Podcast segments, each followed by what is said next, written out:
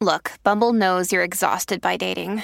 All the must not take yourself too seriously and 6 1 since that matters. And what do I even say other than hey?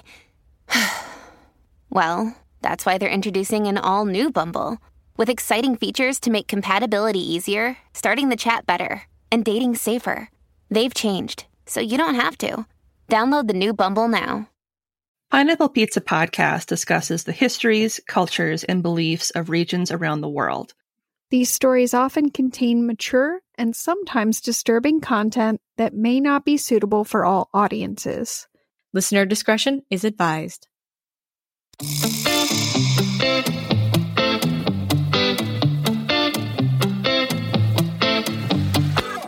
Welcome to Pineapple Pizza Podcast, where we serve up delicious slices of mythology, cryptozoology, and urban legends. It's an interesting combination of flavors. Weird, but it works. Today's special is a variety of tasty personal pan urban legends from the countries of Greece and Italy. I'm your hostess, Lindsay, and with me today are my fellow hostesses with the most. I'm Ashley. And I'm Emily. Yay. In the house. We need to get your little foam number one finger from the background there, Lindsay. It says number one fan. It's just the tiniest little foam finger I think I've ever seen. it almost looks like it's flipping people off because it's so small. I know it does. I love it. So I had a question for you guys. Since we're doing urban legends, have either of you ever heard an urban legend at any point in your life that you believed? For example, growing up, I wholeheartedly believed that if you ate Pop Rocks and soda, you would explode, or Mentos and soda, that you would explode. Oh, I was terrified of that. Oh, I, I, I believe the watermelon thing. Or no, that's what I was Oh, going to yeah. say. I believe that, and I also believe that if you swallowed your bubble gum, it would like get stuck in your stomach for seven years. Oh my god. I did believe the watermelon thing.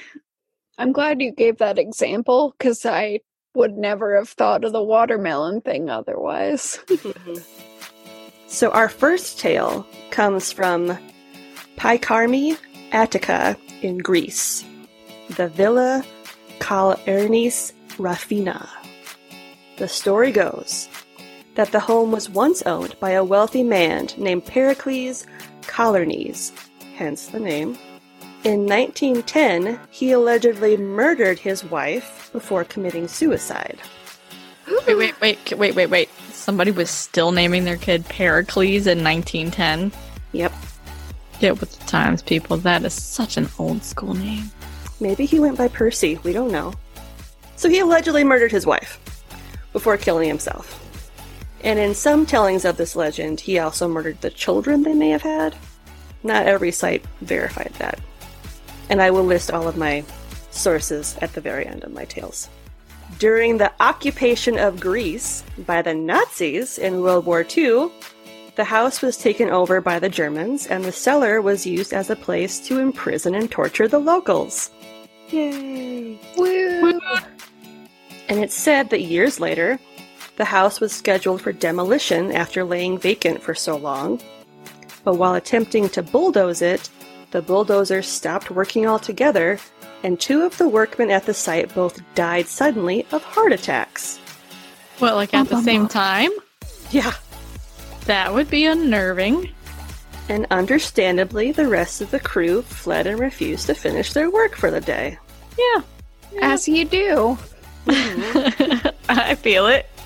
Local legend tells the story of a man who foolishly accepted a bet from his friend that he couldn't last a full night in the haunted house. The next morning, when his friend went to cash in on his bet, he found that his friend had indeed stayed the whole night, but only because he was found dead in the house. He still wins the bet, though, right? He does. And as if that isn't weird enough, nothing seems able to grow for several meters around the perimeter of the building itself. Experts in this unusual phenomenon found that the atmosphere surrounding the abandoned property has a high count of negative ions, much higher than normal. Fun fact Areas dense with negative ions are thought to be linked to paranormal activity.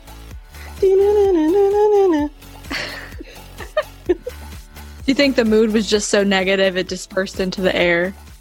Maybe. It's just like a bunch of like lightning struck there and it's all the negative ions. So yeah. So next, we're going to travel to Italy, specifically Venice, to a 500 year old Venetian Gothic palace. Ooh, I like that. We'll see if you still do at the end of the story. There's a clown, isn't there? oh no. he comes with the house. Just kidding. it's your clown butler. He like honks his nose whenever he delivers things to you.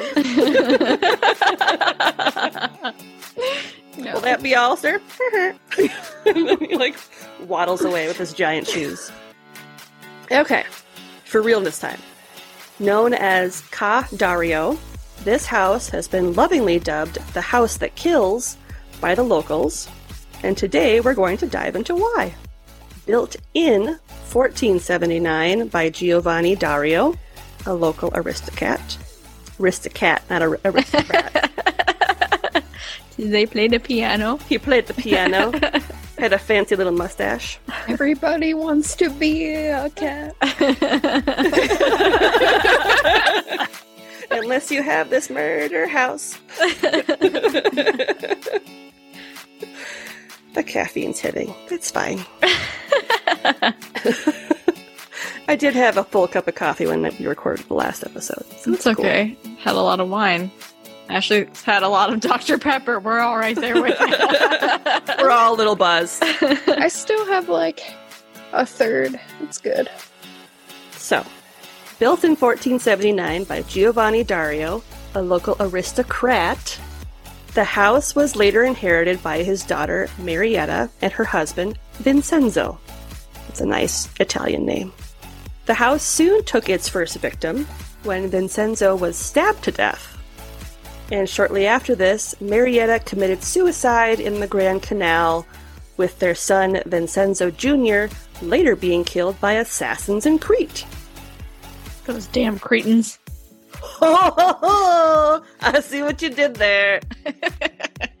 Sorry. It was like the house had assassins, and you're like cretins.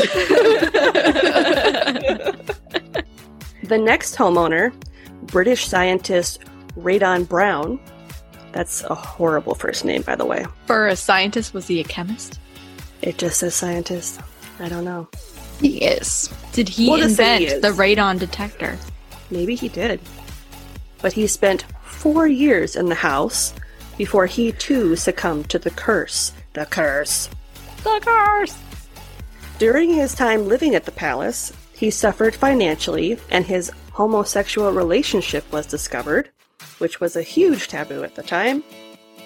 And this scandal ruined his life to the extent that he and his partner died via murder suicide in the palace in 1842.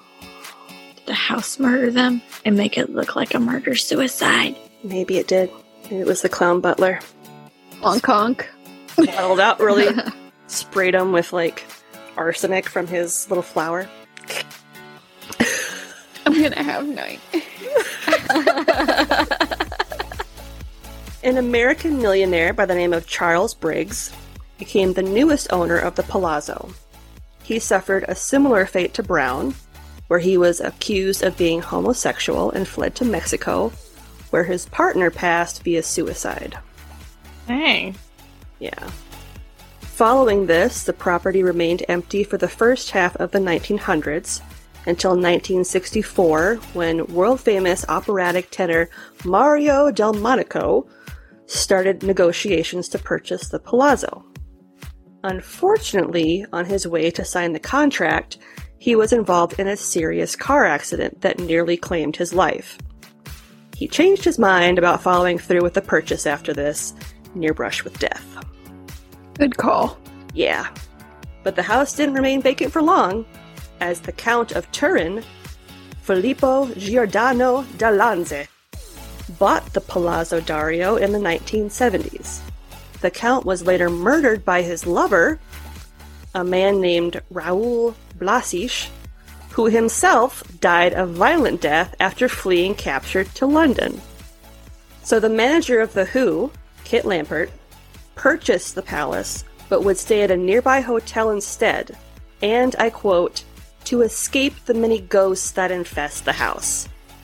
The 80s brought another new owner, Venetian businessman Fabrizio Ferrari, who moved in with his sister Nicoletta.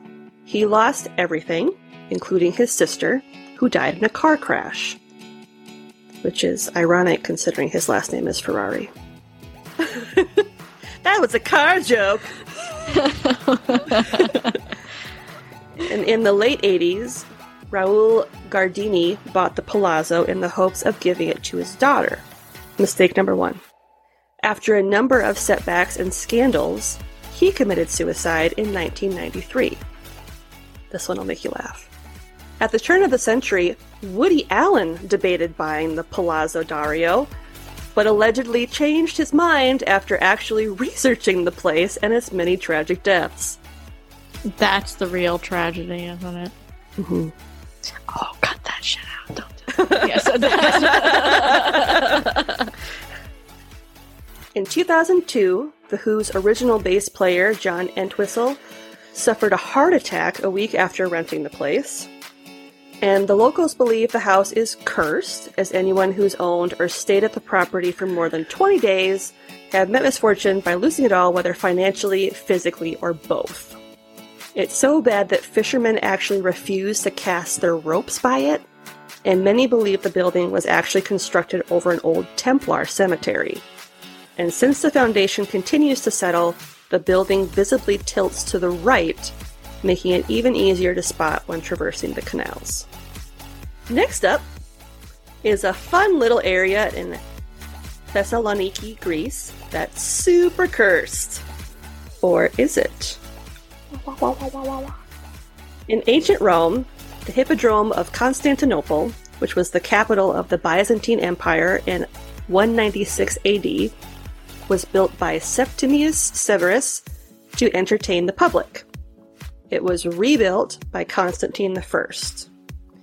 Hippodrome Square in modern day Thessaloniki was the site of a brutal massacre of at least 7,000 but up to 18,000 spectators under the orders of the Byzantine Emperor Theodosius. Theodosius? Theodosius. In response, the ancient city survivors erected a memorial stone that contained the names of all of the victims. The stone was believed to bleed once a year on the anniversary of the slayings. Not long after this phenomenon began, the emperor ordered the memorial to be destroyed and all traces of the massacre to be erased from history. Ever since, a curse has haunted Hippodrome Square. Almost every single building ever erected in the area, specifically those that refused to acknowledge how sacred the site was, were violently destroyed. The curse continued to work its evil magic until 1978, when a residential building collapsed during a bad earthquake and took the lives of 29 people. The building was replaced with the Billy Building, which currently houses the, Thessal- the Thessaloniki Archives, archives which actually detail the bloody history of the Hippodrome Massacre. And it is believed that this has finally lifted the curse because it acknowledges the massacre. You know what, Curse? It's going after people that had nothing to do with it. Come on. I just thought it was cool that the stone bled once a year. Hey y'all, it's Lark and Kim from Kudzu Killers. Homicide and sweet tea, and we're pleased to announce our brand new show, Two Chicks and a Crucifix. We're gonna have a good time yakking about paranormal phenomena like ghosts and monsters and conspiracy theories and Bigfoot. Bigfoot. You know I'm partial to Bigfoot. Right. Uh, anyway, we hope you come listen to our new paranormal show and have some fun in 2021. See, I'm a poet and I didn't know it. Stop it. You'll be the ghostess with the mostest. Cut it out. We love parapsychology and cryptozoology. All right. So put your trays in the upright position. We're flying back over to northern Italy for a fun little legend that will have you rethinking water sports. Yay! Because northern Italy has become home to the rather unusual urban legend of water blades. So locals tell the story of a panic that spread in the area several years ago at the hands of a man known only by the moniker of Waterblades. He was believed to frequent water parks that were regularly attended by children. Also, he could install blades in the water slides of the park. That's where he got his nickname from? Water blades. I can't handle someone's naming water blades. It's so not intimidating. But he s- installs blades in the slides and stuff? Mm hmm. Ow. His goal was to injure and even disfigure the children and adults that would ride the water slides. What a dick. So, some slides, he would only install small blades that would just cut people a little bit on the way down. Nothing too sinister. But on others, he would put bigger and bigger knives, specifically on rides that would cause the maximum amount of damage. Legend says that people were, were left horribly disfigured, some even permanently, and even though the blades themselves were found and removed, no one ever was able to find the man known as Waterblades. How did they never catch this person? I don't know. And even though this is most likely a complete fabrication, because at the time the tale came out, which was before the age of the internet, there was no way to check the facts, which led to people actually believing the tale to the point that it caused this panic in northern Italy. So whether it's real or not, I'd suggest not chasing water parks in northern Italy and just stick to the rivers and lakes that you're used to. Oh, Uh, Don't go chasing waterfalls. in this case, water parks. So, for the last leg of our journey, we're heading back to Thessaloniki for a tale that's truly out of this world. You're just taking us on a whirlwind. It's a big old W. Mm hmm. So, if you're looking to test the sands of time, then look no further than Black Rock Street. Located in the area of Anopoli, this unassuming narrow short alley, which is actually named Mavris Petras Street, is believed to be a gateway to another dimension. The myth about the area being a real life time machine stems from a story surrounding the city itself.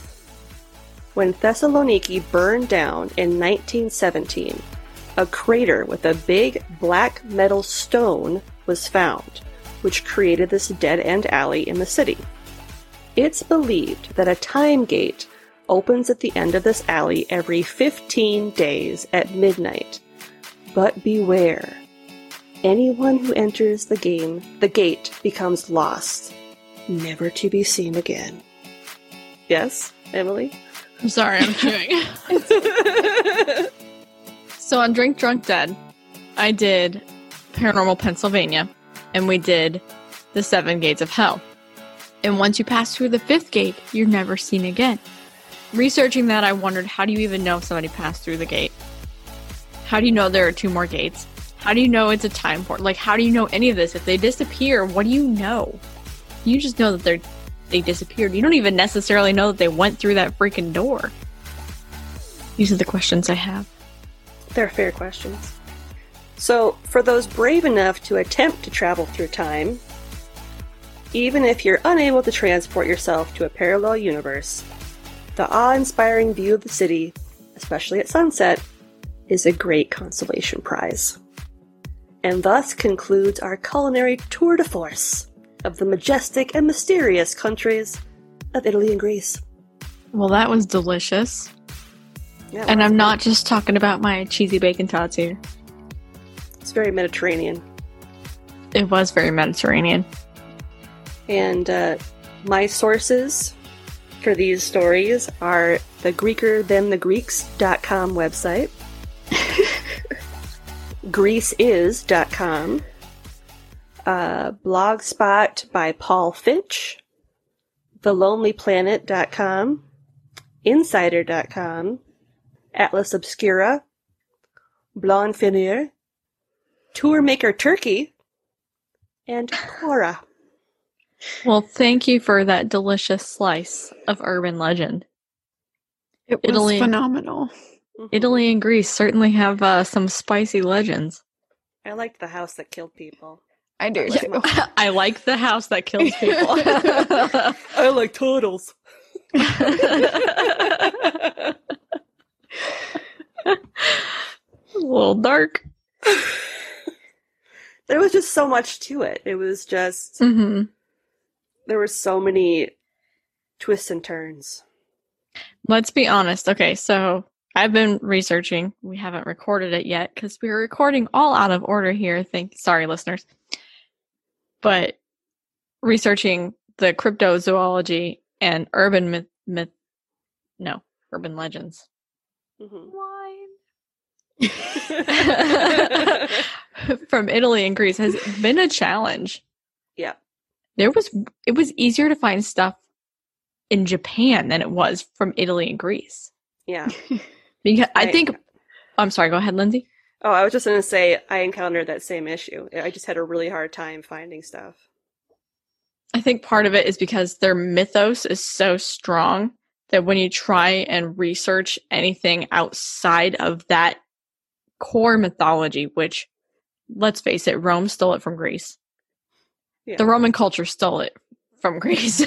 Yeah. but when you try and research anything outside of that mythos, it's a challenge. You know Mhm. it's there. It's just hard to find it in English. hmm So I appreciate that you found five stories and you managed to piece them together and thank you for that.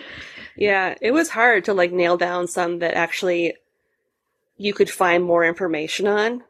Cause there were a lot of them that I was like, that's really cool, but there's like two sentences about it and it's, Mhm. there's no other information about it. So, Well, you made one kooky pie tonight, that's for sure. the irony is that I had the opposite problem with Japan. So every time I picked a story and I was like, this is my myth, I would start digging into it and be like, this is more like an urban legend. yeah.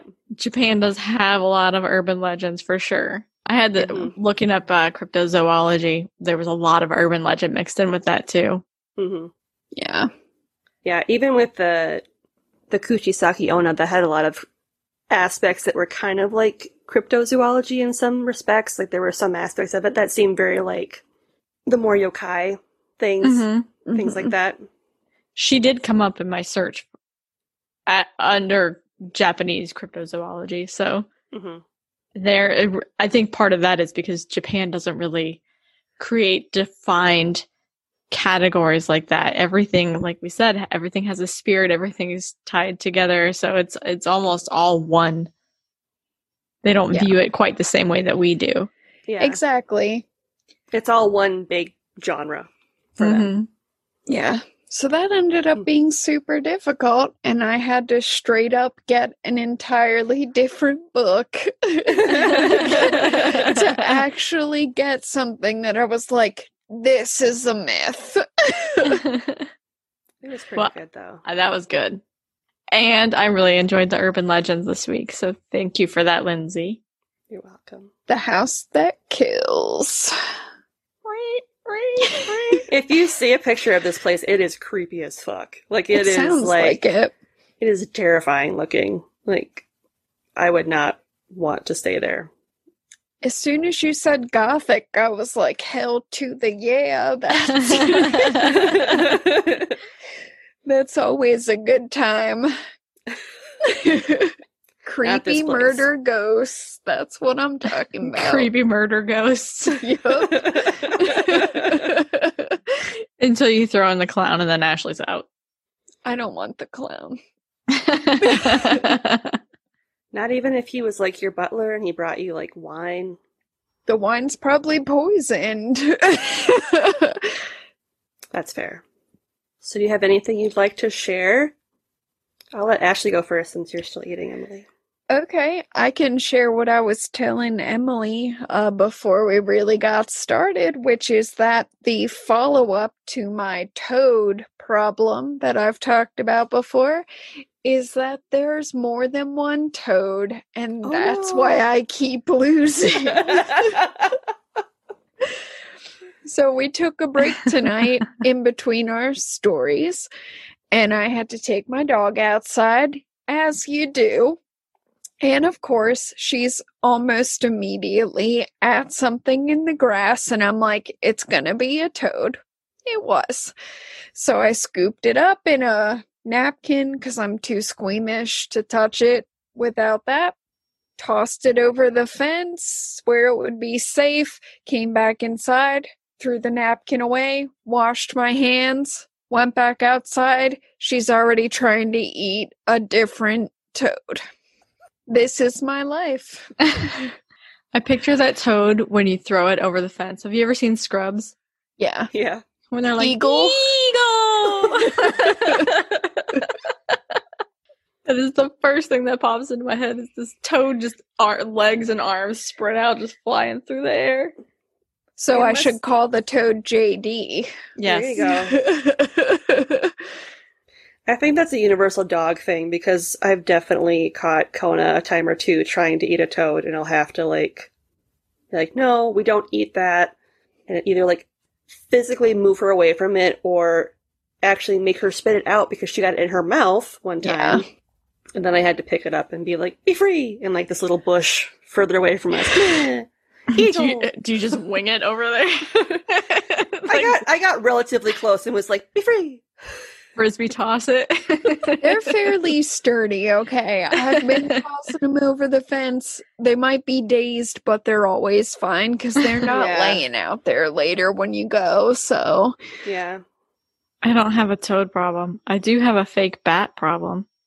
a fake bat problem. So I got the kids these static window clings Mhm. for Halloween, and they went wild with them, of course. And they have fake, it's just little bat window clings all over all the windows, but the cats think that they are insects on the windows. Oh. So they've been Oh. trying to kill all of them. And it's really pretty funny to watch these cats just smash their faces against the window trying to kill these things. they get so frustrated. They they peel them off time and time again and they still don't learn that it's just a fake bat. They keep trying it. That's my problem. No toads, just fake bats. want to switch? Uh, you know, I think I'm okay with the fake bats. kind of That's fair. figured. Worth a shot, though. Yep. Thank you for visiting our beautiful pizzeria and enjoying a slice of urban legends. Pineapple Pizza Podcast. We're sweet and cheesy. Not everyone understands us, but we're glad you do. Question mark? Oh god, the whole way you say it. just everything about it. That's what a full pot of coffee does? Perfecto. If you're enjoying the show and you'd like to help support us, check out our TeePublic shop for some amazingly fun and funny merch. Or if you want to do a one time donation, you can do that on buymeacoffee.com and buy us a fresh slice because we can never get enough. Of basically anything, if we're being honest.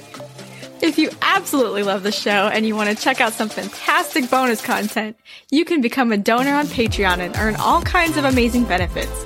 We have three tiers to accommodate almost any budget. The $3 Mythbuster, $7 Cryptid Hunter, and $15 Storyteller. Become a patron today and start enjoying all the perks and extra content right away. Don't forget, you can find us on Twitter and Instagram at Pine App Pizza Pod. That's Pine App APP Pizza Pod. You can also send us questions, comments, and topic ideas at pine app app pizza pod at gmail.com. Remember, there's the two P's in app. Otherwise, you're emailing someone else, and I don't want to be held responsible for that. Thanks for stopping in for some deliciously weird morsels, and just remember no matter how you slice it, You're awesome. And we love you.